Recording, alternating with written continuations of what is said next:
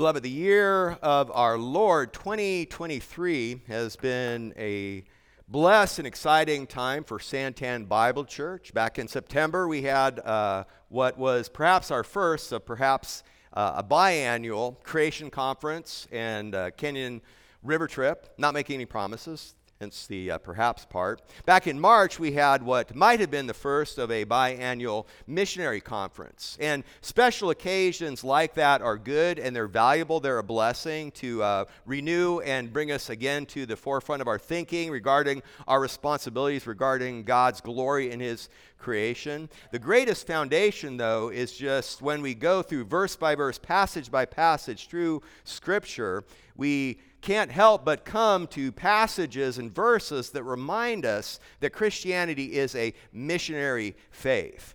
Our testimony, our witness. We testify the gospel with our lips, and we testify the gospel with our lives. And in our text this morning, please open your Bibles to 1 Thessalonians chapter 4. Our passage this morning are verses 9 through 12, and in this we see two witnesses. We see the witness of our love and the witness of our work. By way of reminder, if you were here last week, you may remember that verses 1 and 2, and then the beginning of verse 3 is God disclosing His will for you and for me. The will of God is your sanctification, my sanctification and that is laid out for us. We understand that we are all works under construction that come from a general call to sanctification. And even as we read in verse 2 of this chapter, that a primary goal of our life, of our being, is to please God.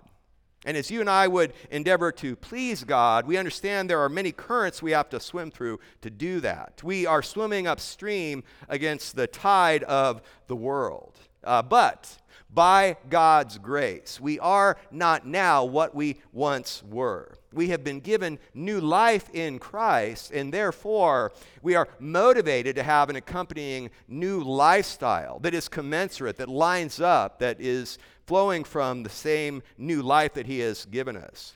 Beloved, we must adorn the gospel with our lives as well as proclaim it with our lips.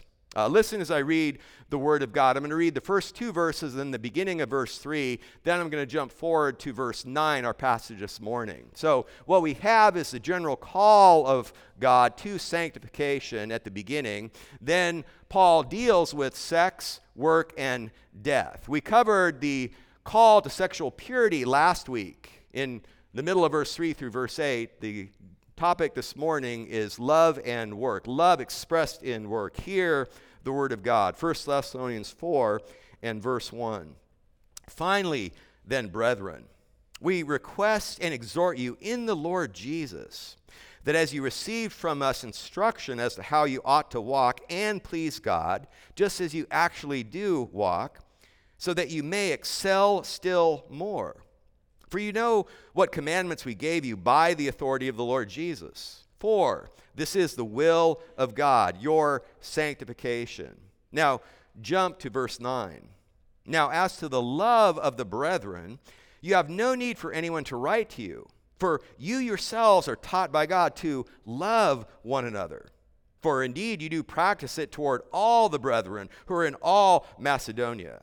But we urge you, brethren, to excel still more and to make it your ambition to lead a quiet life and attend to your own business and work with your hands just as we commanded you, so that you may behave properly toward outsiders and not be in any need.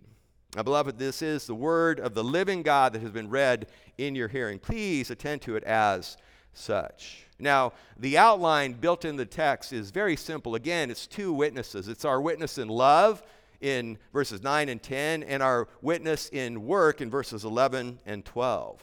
And this comes from the reality that biblical Christianity is always eminently practical. It affects our daily life. It is a walking faith, a working faith. It is a living faith. Beloved, biblical Christianity is a crossroads where doctrine affects duty and where creed impacts conduct. And the intent here that Paul had for the original audience of Thessalonian believers, that God has for you and for me, is that we will adorn the gospel with our lives, even as we proclaim it with our lips. So let's look at the first witness, which is our witness of love in the first two verses. Love is the crowning jewel of Christianity. Love God and love one another are stated in different words, capturing the greatest commandment, the first two greatest commandments, even from the teaching of Jesus. Love is the fulcrum upon which, even when we think of this exhortation to love and to excel still more in verses 9 and 10, love is the fulcrum upon which the sexual purity of verses 3 through 8 and the biblical work ethic functions and moves from this love here. We can also state it this way the person who loves his brother won't defraud him or her with sexual impurity, according to verse 6. So, also, a person who loves his brother and sister won't drain them by being a lazy sluggard. We will see in verses 11 and 12. What we have here first as we embark in our passage is a commendation of love. Paul had exhorted the Thessalonians. God exhorts us to have a love for all men back in chapter 3, verse 12, of all men, both the saved and the unsaved. But understanding that in no way, shape, or form takes away from the special love in the family of God, the special love that we should have for the family of God.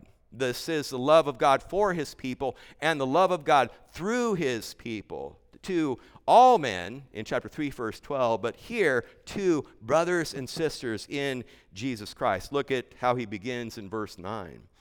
Paul writes, Now, as to the love of the brethren, now as to the Philadelphia of the brethren, that's the Greek word, the brotherly love. It's interesting, the word Philadelphia, it is used in all extra biblical Greek up until this point in time, and even in the Greek translation of the Old Testament, the Septuagint. The Philadelphia love that is used in all the extra biblical literature, as well as the Old Testament, is used exclusively in reference to blood brothers and sisters. What's fascinating, this is the first time where this word appears, where from this point forward in the writing of the New Testament, this Philadelphia love, this brotherly love, is used exclusively for the family of God. It's used to unite Christians together in the family of God. This is the family of faith, not of blood. We do know that God does place a high emphasis on honoring mother and father and loving brother and sister, blood brothers and sister, but the family of God is the priority. And we understand that our unifying factor is not that we come from the same background. It's not that we have the same hobbies and interests. Our unifying factor is not economical, social, and certainly not cultural. Beloved, our unifying factor is that we all come from the same place and we're all saved by the same grace. The place from which we come is a place of rebellion and transgression and sin. We were born sinners. We were born at enmity with God. So we all come from the same place. And in Christ, young and old, male and female, rich and poor, we are all saved by the same grace. We are brothers and sisters in Christ. It may be true, the axiomatic statement that blood is thicker than water, but the Spirit is thicker than blood, is the biblical teaching, the biblical testimony. Paul continues as to the love of the brethren, you have no need for anyone to write to you.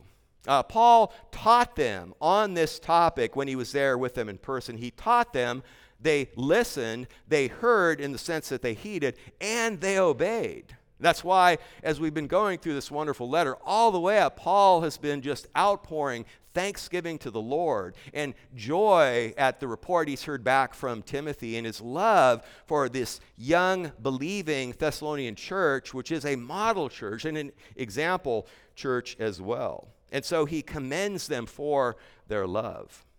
John Calvin said, Love was engraved on their hearts so that there was no need of letters to be written on paper.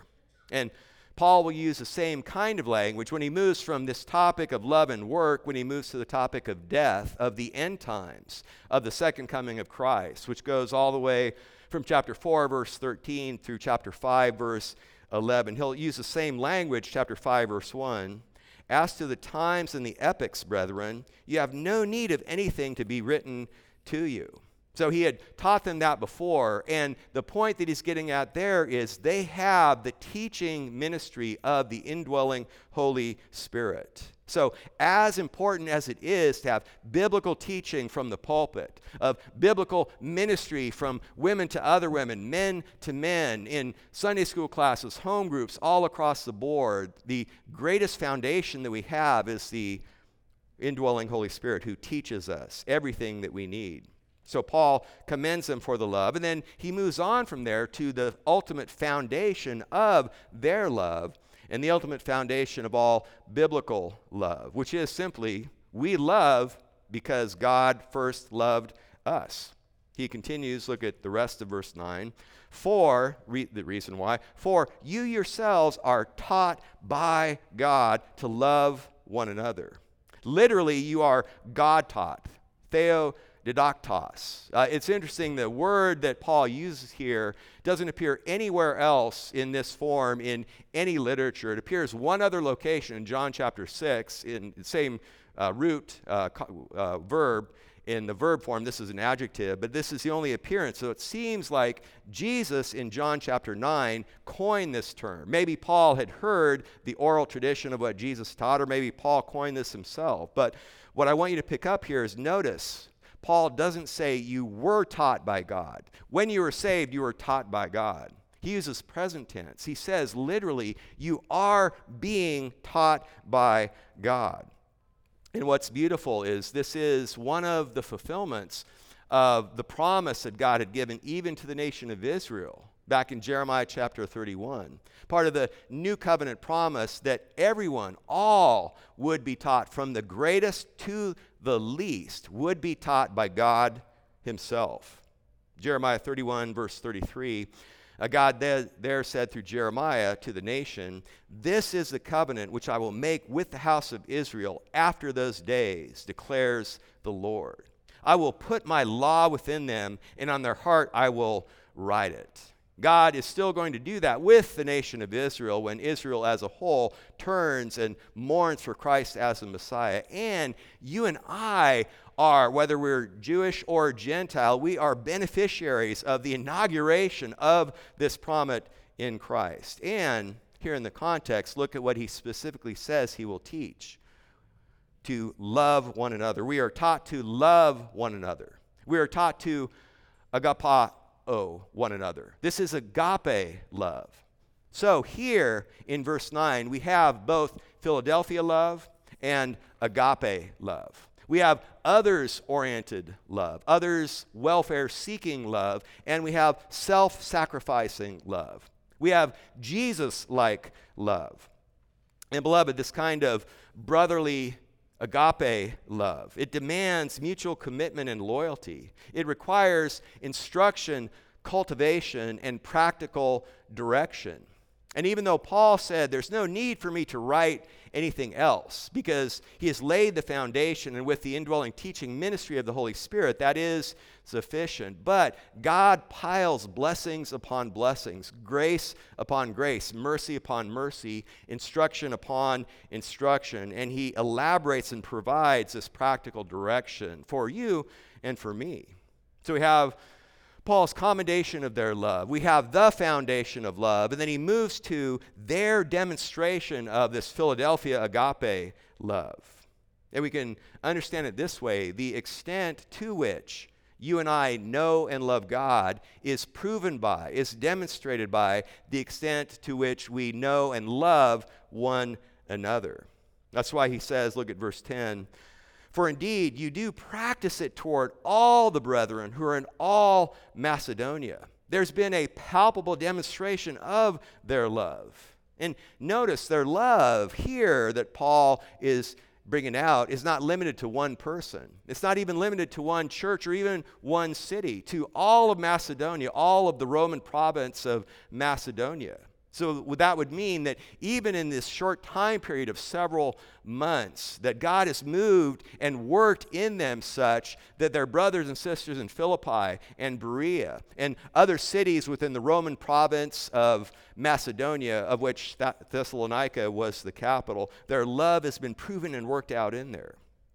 So, even when we go back to the beginning, chapter 1 of this letter, not only has their faith reverberated through all of Macedonia and Achaia. Chapter 1, verse 8.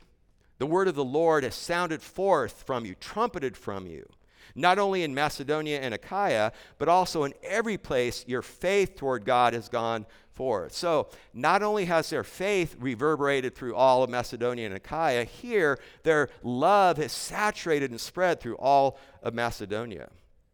In a word, to elaborate a little more on this kind of biblical love, this kind of Jesus like love, this Philadelphia and agape love, this kind of love is not a mere quiver in our gut that's devoid of practical expression.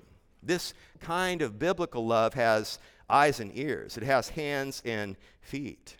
If we say that we believe this, then we must live this. You see, our faith walks, your faith walks the streets. Your faith touches the earth. Your faith, my faith, impacts and affects one another. Christianity, stated in a warning sense, Christianity that doesn't change the way we live is not the real thing. It would be an accurate statement to say that a truly loveless Christian is a spiritless Christian.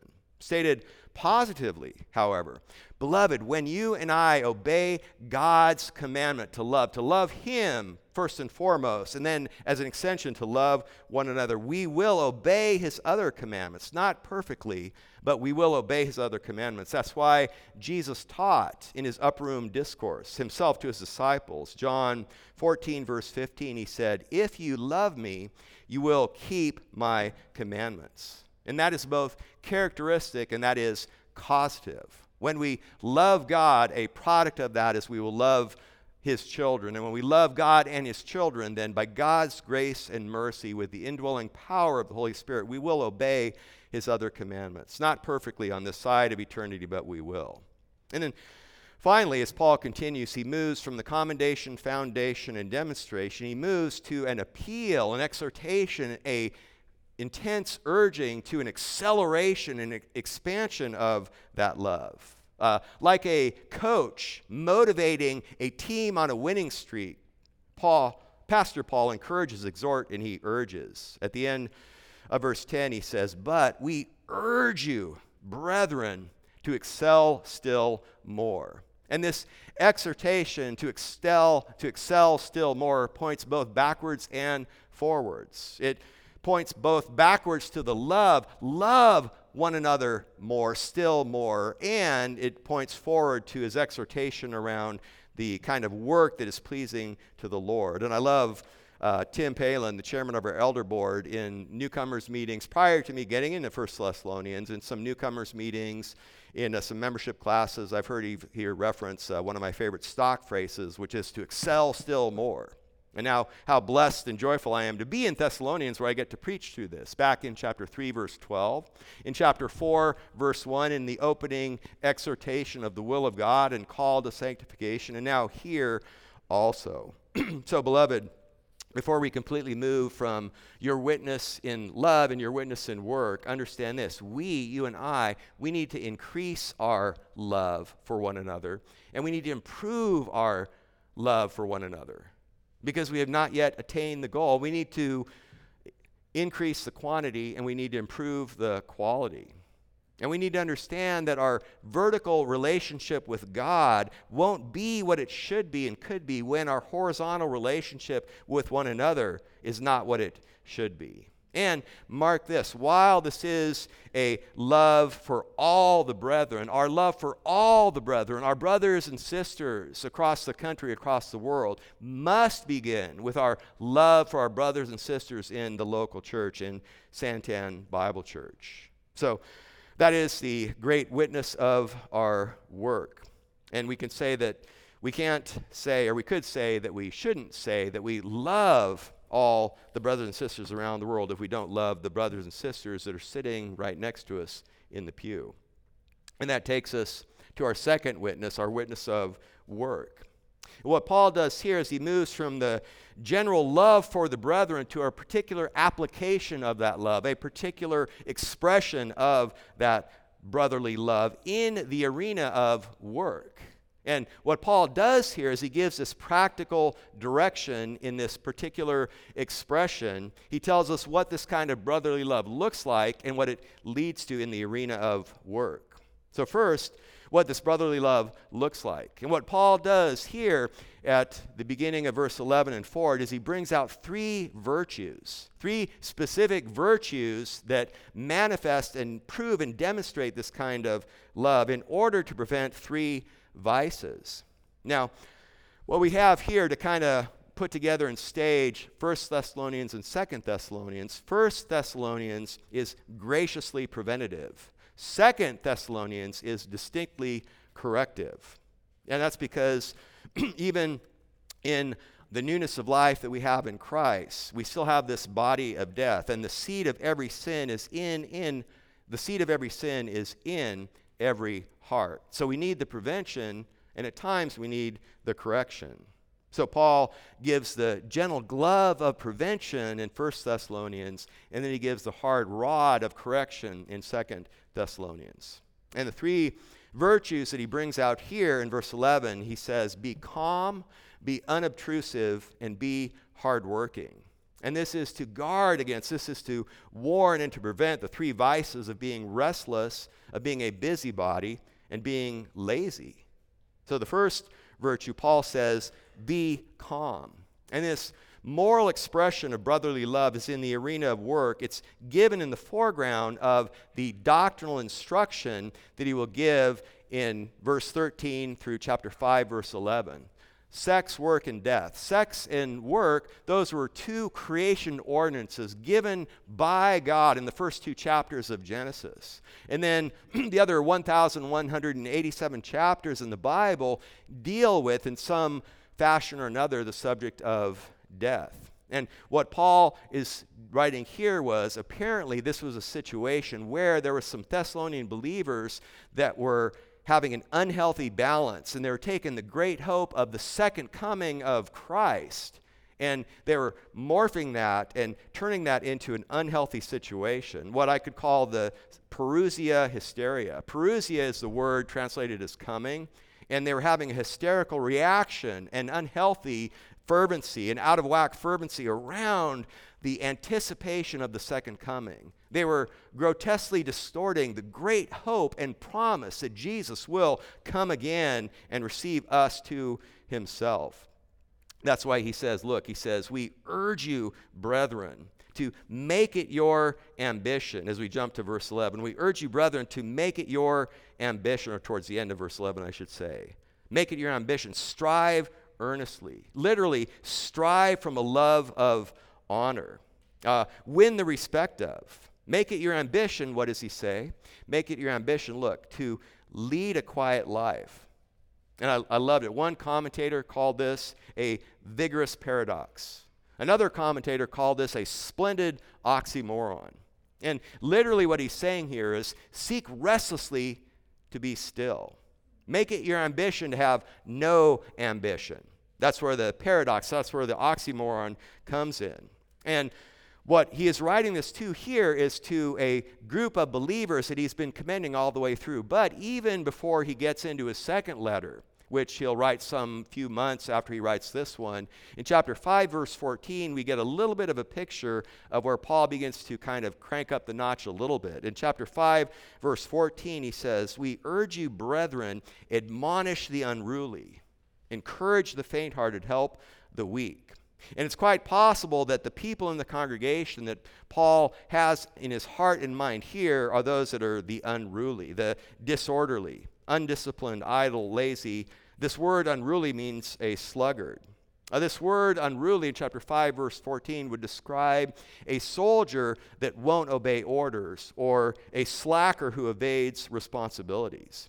And what he says is strive earnestly for a quiet life. And the quiet life that God is charging you and me towards does not mean noiselessness, it means a quality of life. It means a calm and content disposition. It means that we ought not have a restless preoccupation with the trivial and the distracting.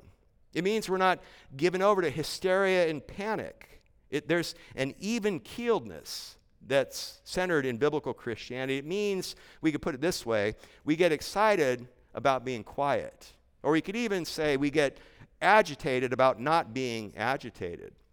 And beloved, when we think of Jesus Christ, He is our Lord and Savior, and He is our example. And our Lord Jesus was never in a state of panic or hysteria. And therefore, we as his children, as his sons and daughters, should aspire to never be in a state of panic or hysteria. And the result will be we won't be disruptive to our brothers and sisters. So, Paul, God says to you and me, Paul says to the Thessalonians, God says to you and me, be calm. Then the second virtue is, is he says, be unobtrusive. You see, a meddling spirit is the ugly twin brother of restlessness. That's why Paul says, look at the text, and attend to your own business. That's a nice idiomatic phrase in both the Greek and in the English. Mind your own business. You see, this is the same kind of sin, this kind of meddlesome spirit that Peter wrote about in 1 Peter 5, verse, excuse me, uh, 1 Peter 4, verse 15, when he talks about a troublesome meddler a troublesome meddler, one who does not only attend to his own business, but one who interferes in another's business. This is one who interferes in the affairs of other, one who intrudes in things that don't concern them. This is a man or a woman who's a busybody. And in fact, that's the word that Paul uses in 2 Thessalonians 3, verse 11. Uh, there, Paul will write, We hear some among you are leading an undisciplined life doing no work at all, but acting like busybodies. So, this busybody, this one that interferes in others' affair, he or she's an eavesdropper, a troublemaker, a rat, a gossip, a scandalmonger. And my favorite, this is actually a word in Webster's, a buttinsky. I didn't know until this week that there's an English word, buttinsky, and that actually describes this kind of vice that Paul is encouraging, God is encouraging you and I to be unobtrusive to prevent and to thwart that. Spurgeon said, Five words cost Zacharias 40 weeks' silence. Many are sorry they spoke, but few ever mourn that they held their tongue. And then the next verse in 2 Thessalonians 3, verse 12, Paul continues there. Such persons we command and exhort in the Lord Jesus Christ to work in a quiet fashion and eat their own bread. Beloved, in the family of God, we must understand that the contact, excuse me, the conduct of one affects the well-being of the many. That's why Paul has this great concern in his heart. And beloved, love is expressed when we learn to mind our own business. Love is manifest in quietness, a lack of nosiness and busybodiness. And we come to the third virtue it's manifest in hardworking labor. He says, Be calm, be unobtrusive, be hardworking. Now, let me say up front, with the strong language that Paul uses here, and then even stronger language in 2 Thessalonians, he is not talking about the sin that he is guarding against here is not those who want work, but genuinely can't find it. The sin here is they don't want to work. The issue here is not a lack of resources, it's a lack of work ethic. That's why he says, and work with your hands at the end of verse 11, and work with your hands just as we commanded you. This, just as we commanded you, this connects us back with the opening call to sanctification in verse 2, where there Paul said, You know what commandments we gave you. They've heard this before, and he is just reaffirming what he has taught them before. And this language of working with your own hands, some 10 years plus, when Paul writes to the church in Ephesus, he will use the same language. Ephesians 4, verse 28 Let him who steals steal no longer, but rather let him labor, watch this, performing with his own hands what is good. And the reason why Paul makes that connection there between hard work and stealing is understand this stealing is selfish laziness. And before a man becomes a thief, he is first a sluggard. That's why Solomon, there's nothing new under the sun. On the positive side, in terms of grace and mercy and the blessings from the Lord, and sadly on the sinful side as well, Solomon wrote Proverbs 21 25, the desire of the sluggard puts him to death, for his hands refuse to work. Martyn Lloyd-Jones, the doctor, said, ultimately, the trouble with the thief is he dislikes work. He's the sort of man who really despises honest work and labor. And to help us again connect the dots of why Paul is writing this specifically, apparently some of the Thessalonian believers were presuming upon the love and the generosity of the others. And we can think of this from a historical standpoint. Of the many different monasteries and different orders of monks and so forth, there was an order called the Mendicant Friars. The Mendicant Friars were bound by an oath of abject poverty and an ascetic way of life. Their survival was dependent upon the charity of others. And in fact, it was this way of life that gave them the name the Mendicant order. Mendicant comes from the Latin word mendicare, which means to beg. And so the point here is 1 Thessalonians 4:11 drives a stake in the heart of really of monastic orders to begin with and certainly begging friars. As a positive example, we can again consider our Lord and Savior Jesus Christ. Jesus was a carpenter. He worked hard as a carpenter, surely with the greatest work ethic ever before. Paul worked night and day so as not to be a burden on the church. Solomon also wrote, later on, Proverbs 28, verse 19, He who works his land will have plenty of food, but he who follows empty pursuits will have poverty and plenty. And then as we would wrap this up, let me turn over, and I've read you a couple of these verses already, but in 2 Thessalonians 3, verses 10 through 12, let me read them in total, and you'll even see, we'll even see how some of the topics that he is covering here in verse 11 weave together. First, excuse me, 2 Thessalonians 3, verse 10, Paul there says, For even when we were with you, we used to give you this order if anyone will not work, neither let him eat. For we hear that some among you are not leading and excuse me, for we hear that some among you are leading an undisciplined life, doing no work at all, but acting like busybodies. Now, such persons we command and exhort in the Lord Jesus Christ to work in quiet fashion and eat their own bread.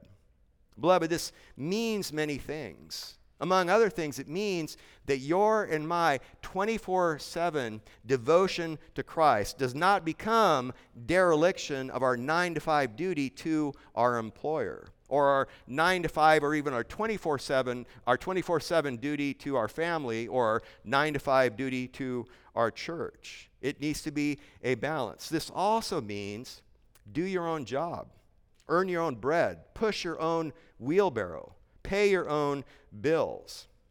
Don't be a leech and live off the largesse of others. Solomon wrote Proverbs 30, verse 15 The leech has two daughters, give, give.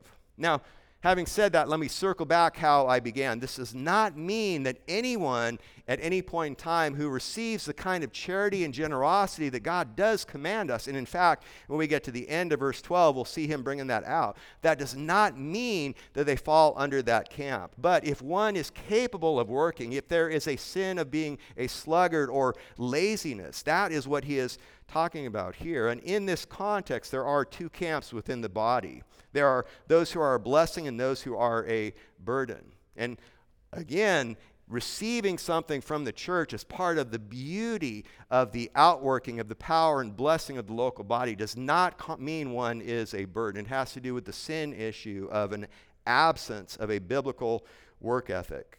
And by the way, the great challenge for those of us who do pay our own bills, and even for the leadership of a church, is to discern when generosity becomes enablement. And that is where each of us individually, and us as a body, and us as a leadership, need the wisdom of Solomon. And by the way, that's one of the beautiful powers of the plurality of leadership. Um, all of the elders, for example, we all understand the entire spectrum of God's command on this. And some of us fall kind of towards the one end of the spectrum, and others kind of fall towards the other end of the spectrum. And that's a beautiful thing how we balance each other. So, beloved, that is what this brotherly love looks like in the arena of work. And then in verse 12, Paul takes us to what this brotherly love leads to in this arena of work. And that is namely your and my ministry to outsiders and our ministry to insiders. Uh, our ministry to outsiders with a clear testimony, and our ministry to insiders with personal responsibility. So, First is the ministry to outsiders, this clear testimony. And this is how we began. Christianity is a missionary faith. The world is watching and wondering, the world is listening and learning. You and I, the world, our unsaved neighbors, our unsaved coworkers, our unsaved family members are seated in the classroom of our lives. And so the question is, what are we teaching them? What are you teaching them? What am I teaching them? Look at verse 12. Paul says, so that, purpose statement, hina, so that you may behave properly towards outsiders. Literally, so that you may walk properly toward outsiders. The same appeal to walk in a more godly fashion, to excel still more as we follow in the footsteps of Jesus Christ as our Lord and Savior and Master and Rabbi. The walk, the biblical walk that we read back in chapter 4, verse 1. This even ties into what we saw in verse 11 make it your ambition out of a love of honor, win the respect of. And even a little over a decade after he wrote this to the church in Thessalonica, when he writes to the church in Colossae, the Apostle Paul also gives similar exhortation there. Colossians 4 5, he says, Conduct yourselves, literally, you yourselves walk with wisdom toward outsiders, making the most of the opportunity.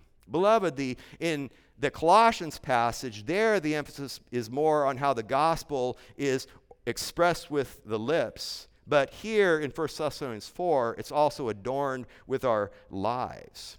And when we think of where we've come from verses 3 through 8, lust does not adorn the gospel.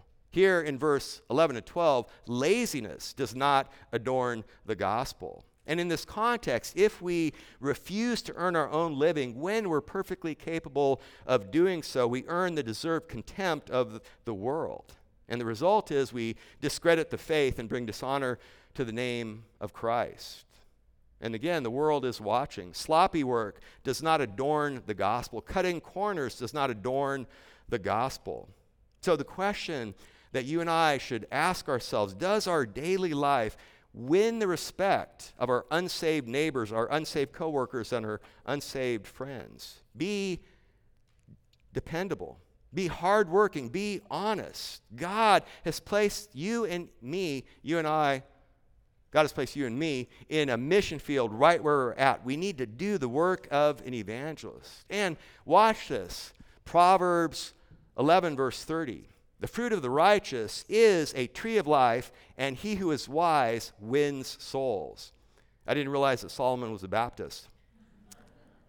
Soul winning, that's how I associate it. Or Daniel, Daniel 12, verse 3. Those who have insight will shine brightly like the brightness of the expanse of heaven, and those who lead the many to righteousness like the stars forever and ever.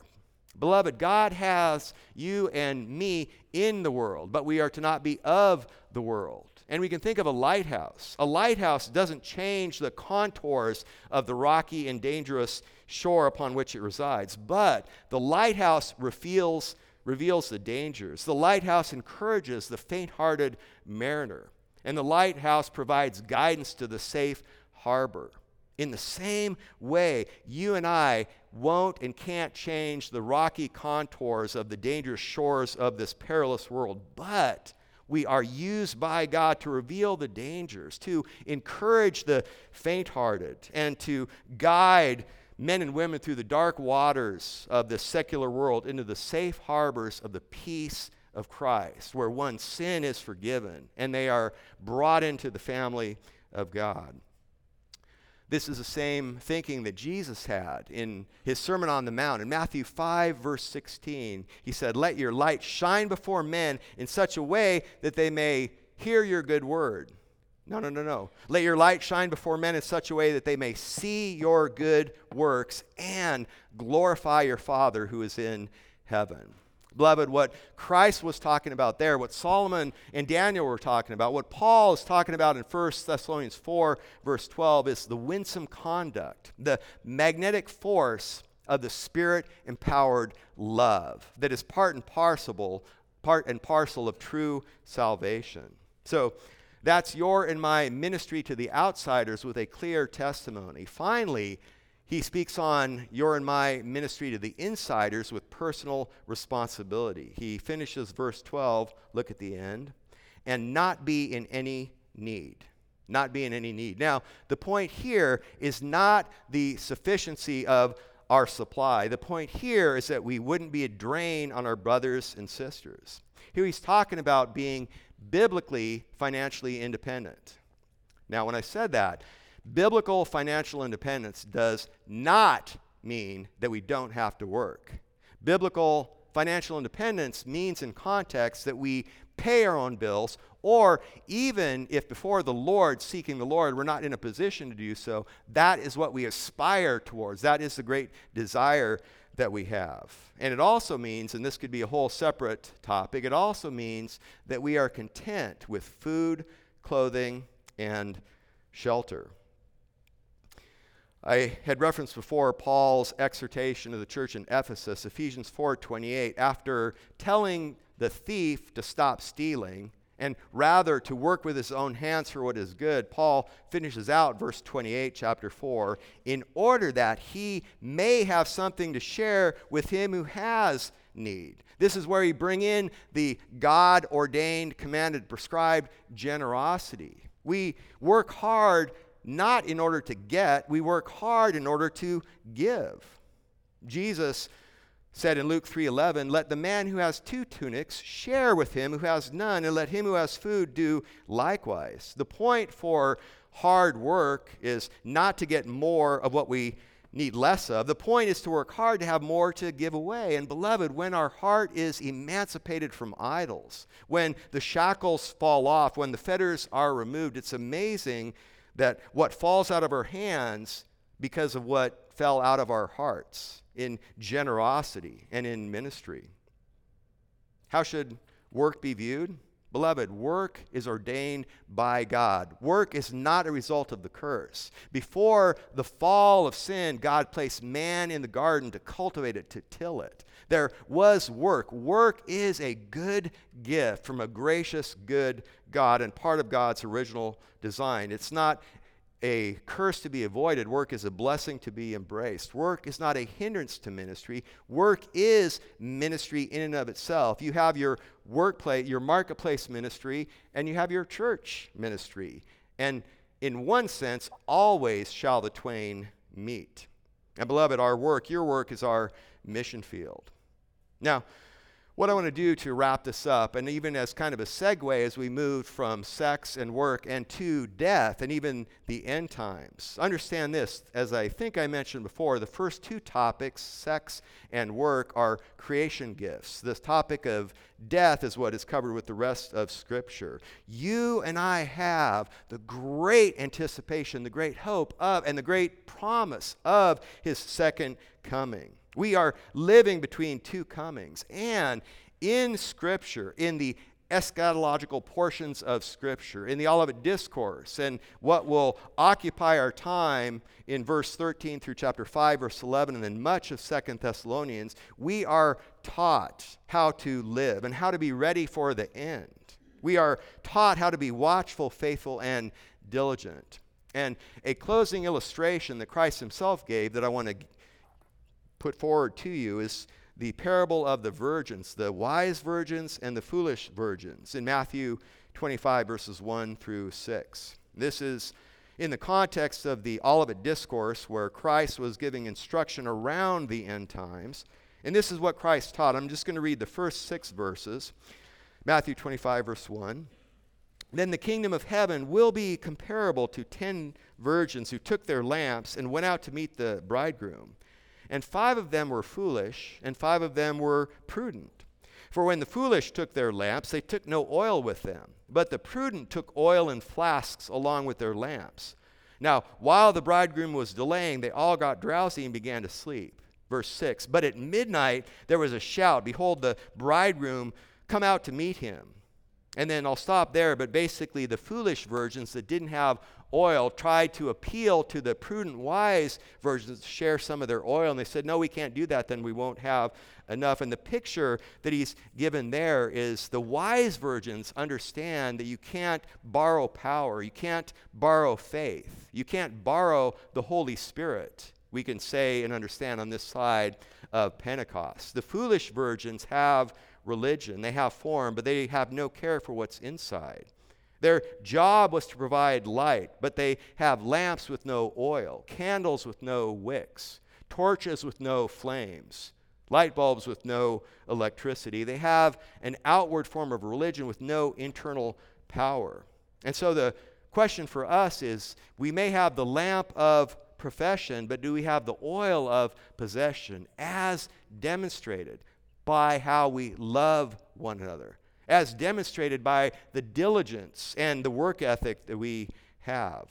Beloved, God lays us out for your blessing, for your joy, for my blessing, and for my joy. May you and I, may Santan Bible Church excel still more in all of these areas for God's glory, for our joy, and for our light of a gospel testimony to a lost and dying world. Please join me as we go to the Lord in prayer. Lord God, we praise you and thank you, Lord. We, Lord, even as we, we said last week, we know the, we thank you for the timeless truth of these ancient words. These words were written some 2,000 years ago, but Lord, as we mentioned last week, it could have been written this morning. This speaks directly to me. This speaks directly to any man or woman in Christ. Lord, help us to excel still more. Thank you for loving us so that we can love you and love one another. And Lord God, for anyone that is here this morning or listening or watching later that is not following you alone by faith alone, trusting you for their salvation, let them remember, let them realize, let them own to what they know in their heart, their sin and rebellion against you. Let them know that there is a way of escape. Let them come to you by faith alone, trust alone, ask for forgiveness. And we praise you and we are eternally grateful, Lord Jesus, that you promise that anyone who comes to you and asks for forgiveness, you will receive them to yourself, adopt them into your family, forgive them of their sins, and make them a new creature where old things have passed away and new things have come. And what a beautiful picture it is in our text of these new things. It's for your glory and for your honor, Lord, that we pray, that we sing, and we fellowship here before we go out into this world. Amen.